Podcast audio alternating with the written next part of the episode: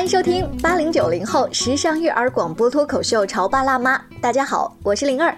我最近看到一篇新闻，说九零后和零零后已经开始买黄金了，而且出手不凡。在去年春节期间，还只占到黄金消费百分之十的份额啊，而今年一下就涨到了百分之二十。那年纪长了一岁嘛，买的却是多了一倍。年轻一代的消费心智跟财商，难道一夜间转变了吗？那今天潮爸辣妈的直播间就跟大家聊一聊财商教育。我觉得春节之后好好的利用压岁钱，真的是一个非常好的机会。春节期间，小朋友们的压岁钱哈数额不等，那少的话一两百总是有的嘛，多的话一两千哈。当孩子面对压岁钱这样一笔不小的财富的时候，如果在小小年纪的时候就不懂得正确的管理和使用，很容易就沾染盲目消费啊、乱花钱这些坏习惯。因此，这个时候是我们做家长好好培养他有理财观念的好时机。不过说到这儿。你知道压岁钱为什么叫压岁钱吗？传说古时候有一种小妖，名字叫岁，每年的年三十夜里出来害人。被岁拍了脑袋的孩子，轻的会生病好几天，重的会变得痴痴傻傻，家长们都很害怕。有一次，一个小朋友无意中把一串铜钱放到了枕头边儿，结果竟然把岁给吓跑了。原来这八枚铜钱是由八仙变的。在暗中帮助孩子把岁吓退，因此人们把这钱叫压岁钱，又因岁与岁同音，于是从此就有了过年给压岁钱的风俗。在听节目的各位，你的孩子今年几岁？他收到了多少压岁钱？他们又是怎么处理自己的压岁钱呢？会对自己的压岁钱有一些什么样的计划呢？我们一起来听听街头的采访录音吧。一千五到两千，五六百，五百吧，是两千多万。啊，得有个两三个 K 了，一个 K 是一千，因为有时候五百，有时候一千，有时候给的多，有时候给的少。啊，你们家孩子一般都收多少压岁钱？啊，我们家长不多给他，有亲戚就是一两千块钱吧，两三千块钱。那针对这个压岁钱，你有没有什么做什么计划呀？嗯，就是交给家长，然后他们帮我存，然后大学的时候用。规划就是存起来，或者是买书什么的。以前收到压岁钱的话，就是可能。就是拿出去玩啊、购物之类的，但是现在收的压岁钱毕竟快中考了，所以还是上补习班，然后买辅导书。钱都是我自个儿保管，家长支配，就交给父母保管的。嗯，我们给他咋着，还是自己支配的。理财的一种保险，可以给他买买。一般都是给他存起来了。回想我们小时候过年，如果能收到两百元的话呢，就还是蛮开心的。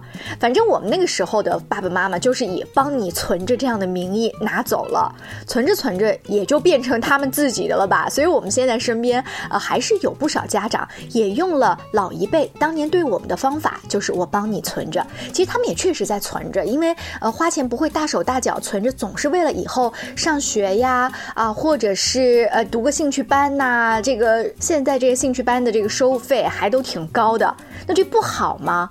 哎，我最近看到的一些财商教育的文章当中啊，告诉我们，这还真的不是特别好。首先，你成为一个言而无信的人，而孩子是看着你的背影长大的嘛。其次就是现在相关的法律规定，那压岁钱属于赠与行为，压岁钱是属于孩子的，父母只能保管，不能占为己有。所以如果你拿过来自己呢，也没有经过孩子的允许就花掉的话，那这是违法的。当然，孩子嘛，他也不可能去法院起诉你，但是他心里面会不高兴啊。还有呢，我们刚才在节目当中反复说，你失去了一个。培养孩子正确理财观念最好的时机，那孩子压岁钱到底该怎么办呢？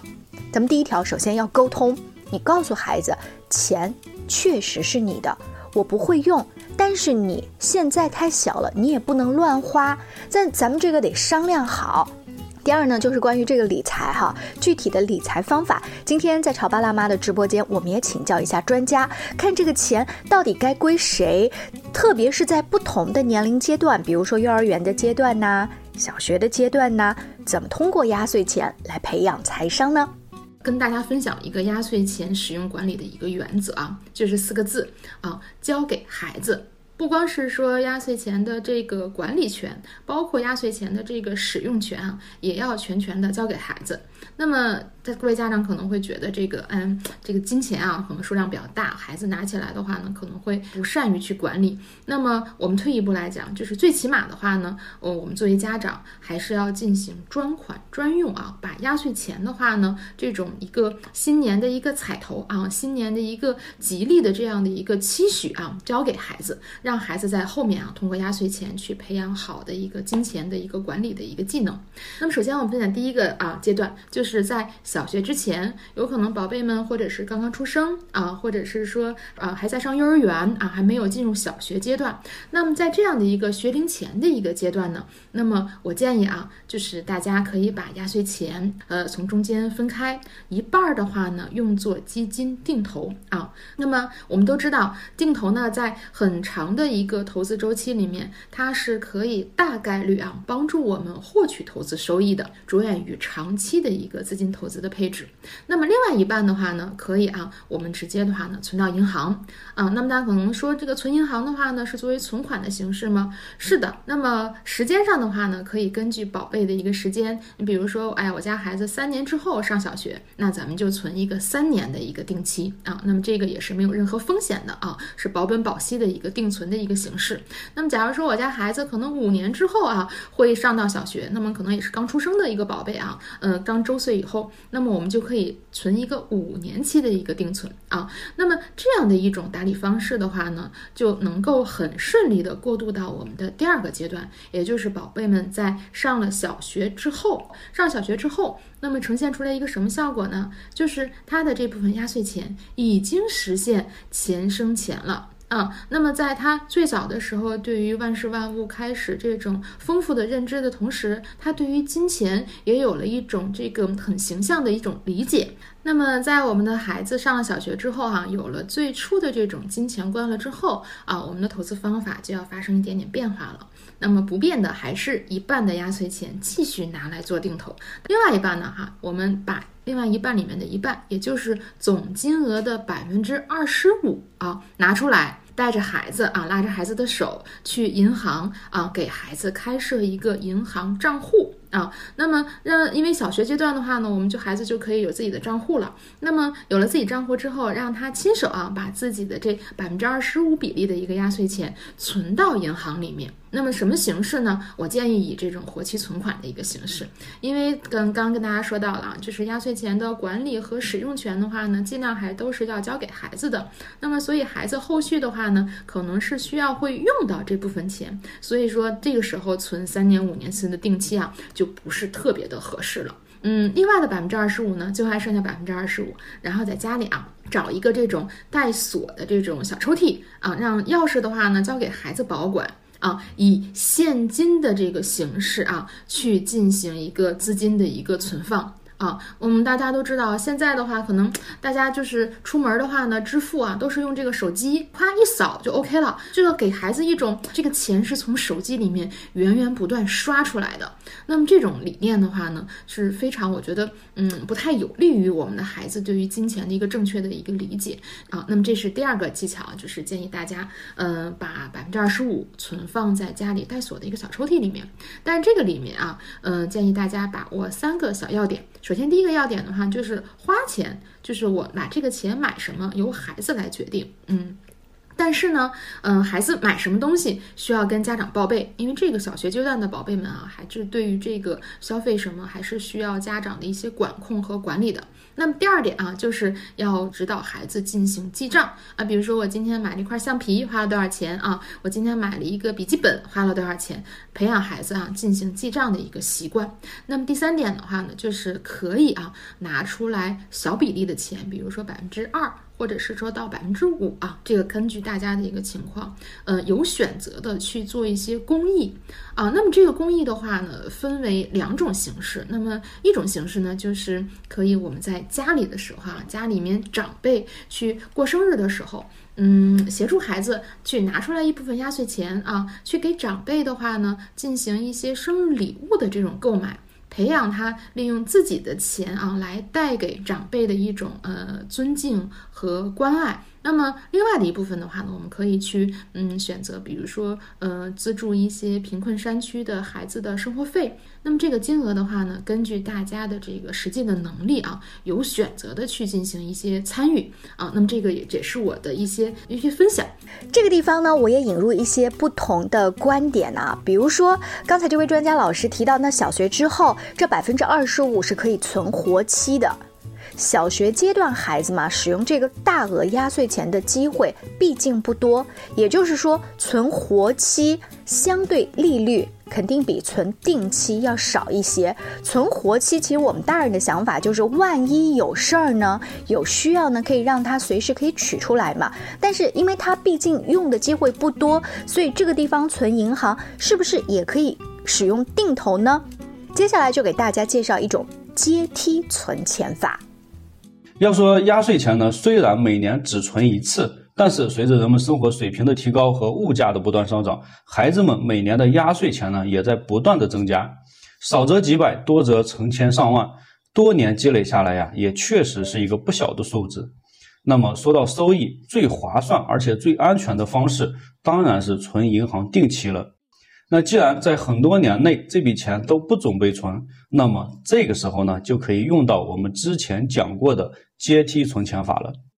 就是当你第一年给孩子存钱的时候呢，就一次性存一个三年期的定期；第二年的时候再存一个三年期的定期；第三年的时候同样存一个三年期的定期。最关键的操作呢是第四年开始。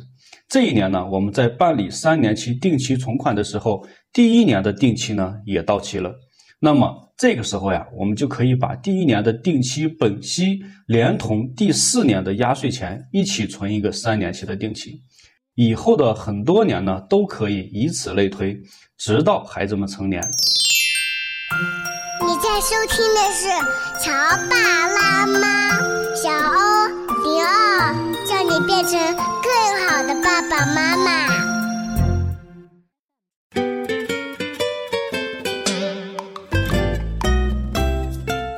广告之后，欢迎大家继续回来。今天潮爸辣妈的直播间，灵儿跟大家聊一聊压岁钱的话题啊。呃，因为过完年没多久，就是这个压岁钱现在还放在家里现金呢，哈，捂着挺热乎的，还是说已经存到银行了？其实现在有一些家长是说，这压岁钱。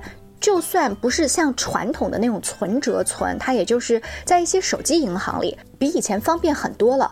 反正呢，有理财观念的家长，八零九零后现在是大有人在了哈。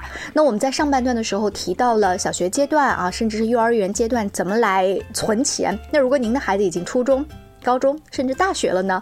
我们接着来听一听。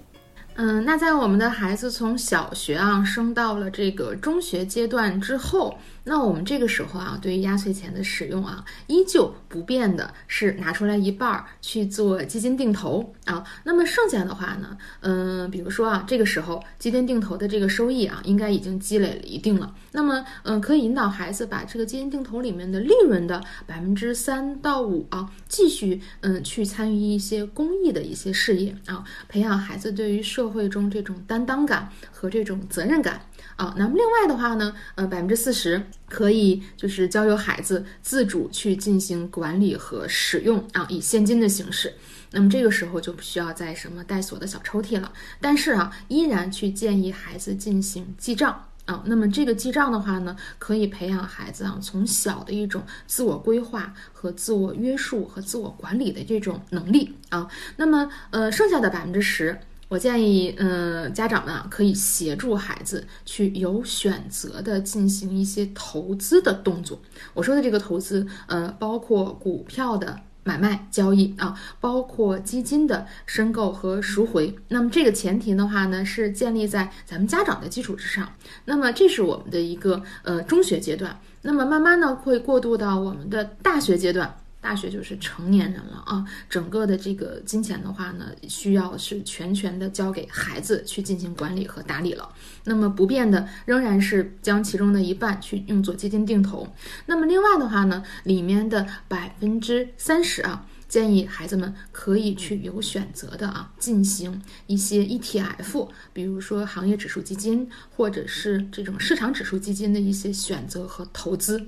那么，因为啊，嗯，大学的阶段是我们作为一个青年人学习和培养投资能力，或者是说检验投资天赋非常好的一个阶段。那么，如果在这段时间里面啊，孩子们把这个已经积攒了很大数额的这个压岁钱百分之三十拿出来去做 ETF 的一个投资，假如说他做了就是实现了非常好的一个投资收益，那么这个时候哈，您的宝贝的这种投资天赋就彻底的体现出来了。那么大家也可以在投资方面去有选择的协助孩子啊，看看能不能有更好的一个发展。呃，另外的话呢，我们现在讲究就是万众创新的一个举措。那么建议孩子啊，鼓励孩子拿出来压岁钱的百分之二十，去寻找一下啊，我身边的同学啊，或者是说老师，或者是说亲朋好友啊，有没有特别好的一些创业的一些项目啊，或者是说符合世界呃，或者是我们国家后续经济发展大趋势的一些项目。因为这个时候哈，基本上都是出头的这种创投项目。嗯，也许你这一。小部分资金能够在这个项目里面啊占取比较大的一个股权的一个股份，那么这样的话呢，培养孩子有这种发现机会的一个眼睛和思维。啊，那么这是我们这个建议孩子在大学阶段怎么去管理这个压岁钱。俗话说得好，你不理财，财不理你。当大家都在鸡娃，让孩子从小学这学那的时候，有的家长就非常智慧，他从小积的是什么呢？积的是这种财商教育，理财从娃娃抓起。如果这个孩子从小就很会投资，我觉得他脑瓜子一定非常聪明。你不愁他找不到什么好工作，或者是利用这份工作去挣一份高薪，不是吗？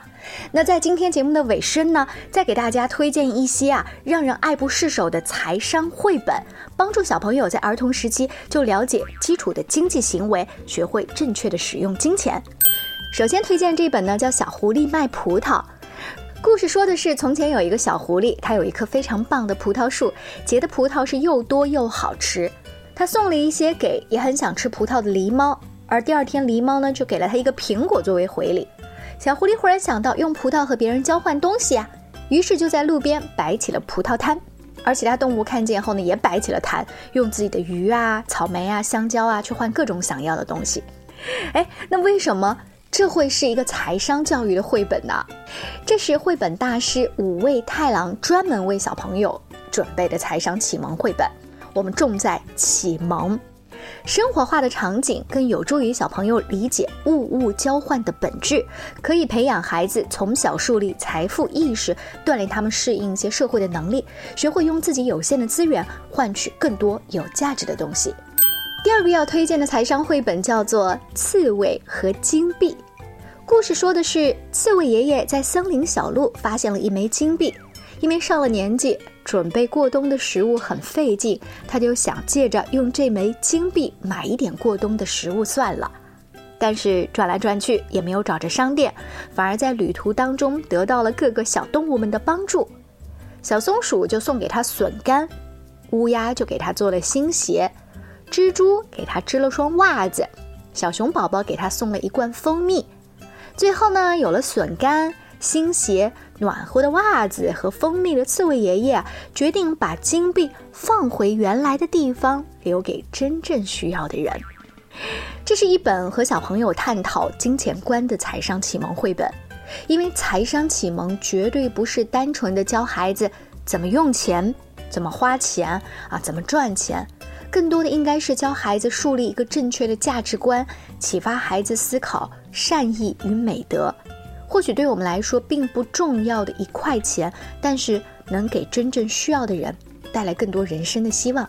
那希望这个绘本故事可以让孩子认识到人与人相互扶持的一些意义。接下来要推荐的绘本是《小蝌蚪乌卡买飞机》。乌卡是一只向往天空的蝌蚪，他一直向往蓝色的地方，他想买一架飞机去实现自己的梦想，去看看真正的天空。每次经过玩具店的时候，乌卡总是舍不得离开。为什么飞机票那么贵呢？自己的零用钱每周只有五块，而飞机要二十块。他就想快点买到大飞机。看来光存钱还不够啊！还得学会赚钱。可是怎么赚钱呢？故事非常具体地展现了这个乌卡买飞机的计划。他巧妙地把等价交换、供求关系、储蓄、消费等经济学和财务管理的基本原理就教给孩子，引导他们去思考金钱与幸福之间的关系。哎，我觉得带孩子读的时候，家长是可以利用这个亲子互动页面的，带孩子一起去体验一下这个充满童趣的财富探险之旅。再给大家推荐一个绘本。买卖时间，兔子先生听到有人说时间就是金钱，于是走进一家蛋糕店，问用一个小时可以买多少糖果。结果呢，他被无情的嘲笑了。原来不是每个人的时间都能换钱，而且不同人的时间价值也不一样。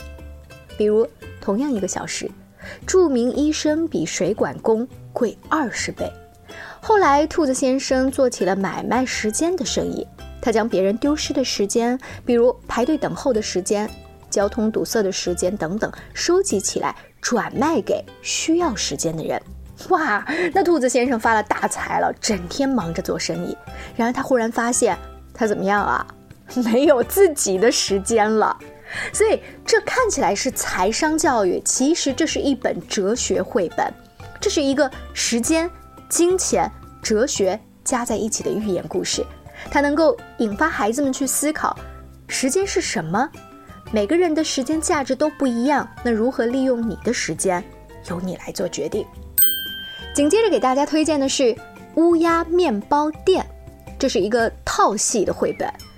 在泉水森林的乌鸦小镇里，有一家乌鸦面包店，店主乌鸦夫妇有四个颜色各异。与众不同的孩子，分别叫小巧克力、小柠檬、小苹果和小年糕，因为它们分别是巧克力色的、黄色的、哈绿色的和白色的。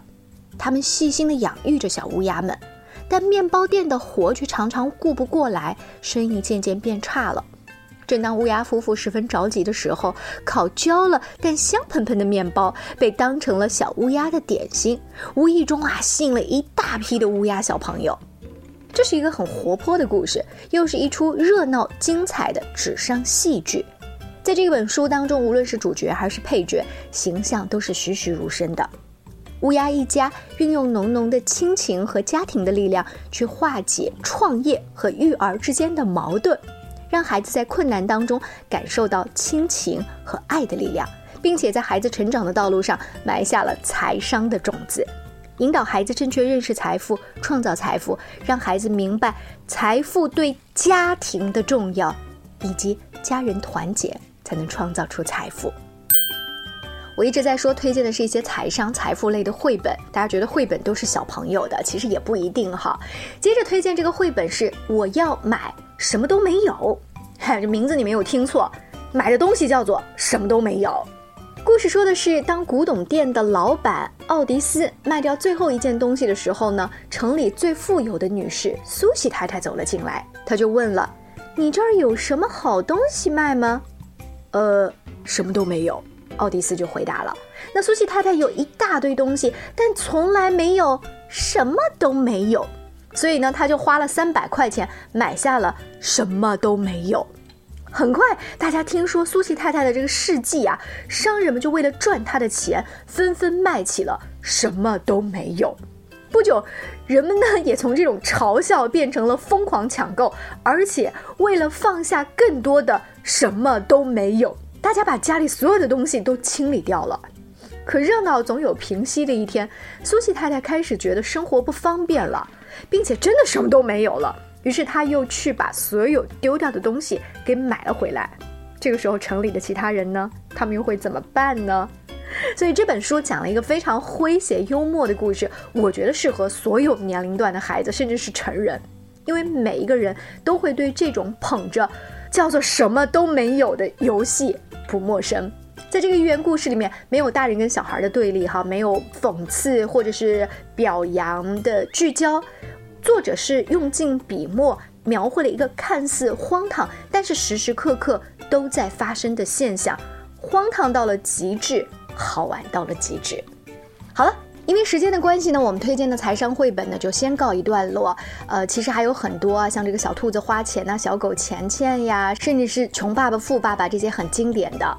在美国，儿童财商教育是被称作从三岁开始实现的幸福人生计划。只有从小树立正确的金钱观，才能善于运用金钱，过上美满的生活。所以，培养孩子财商是家长送给他们未来最棒的礼物之一。潮爸辣妈，赶紧行动起来吧！下期节目见喽，拜拜。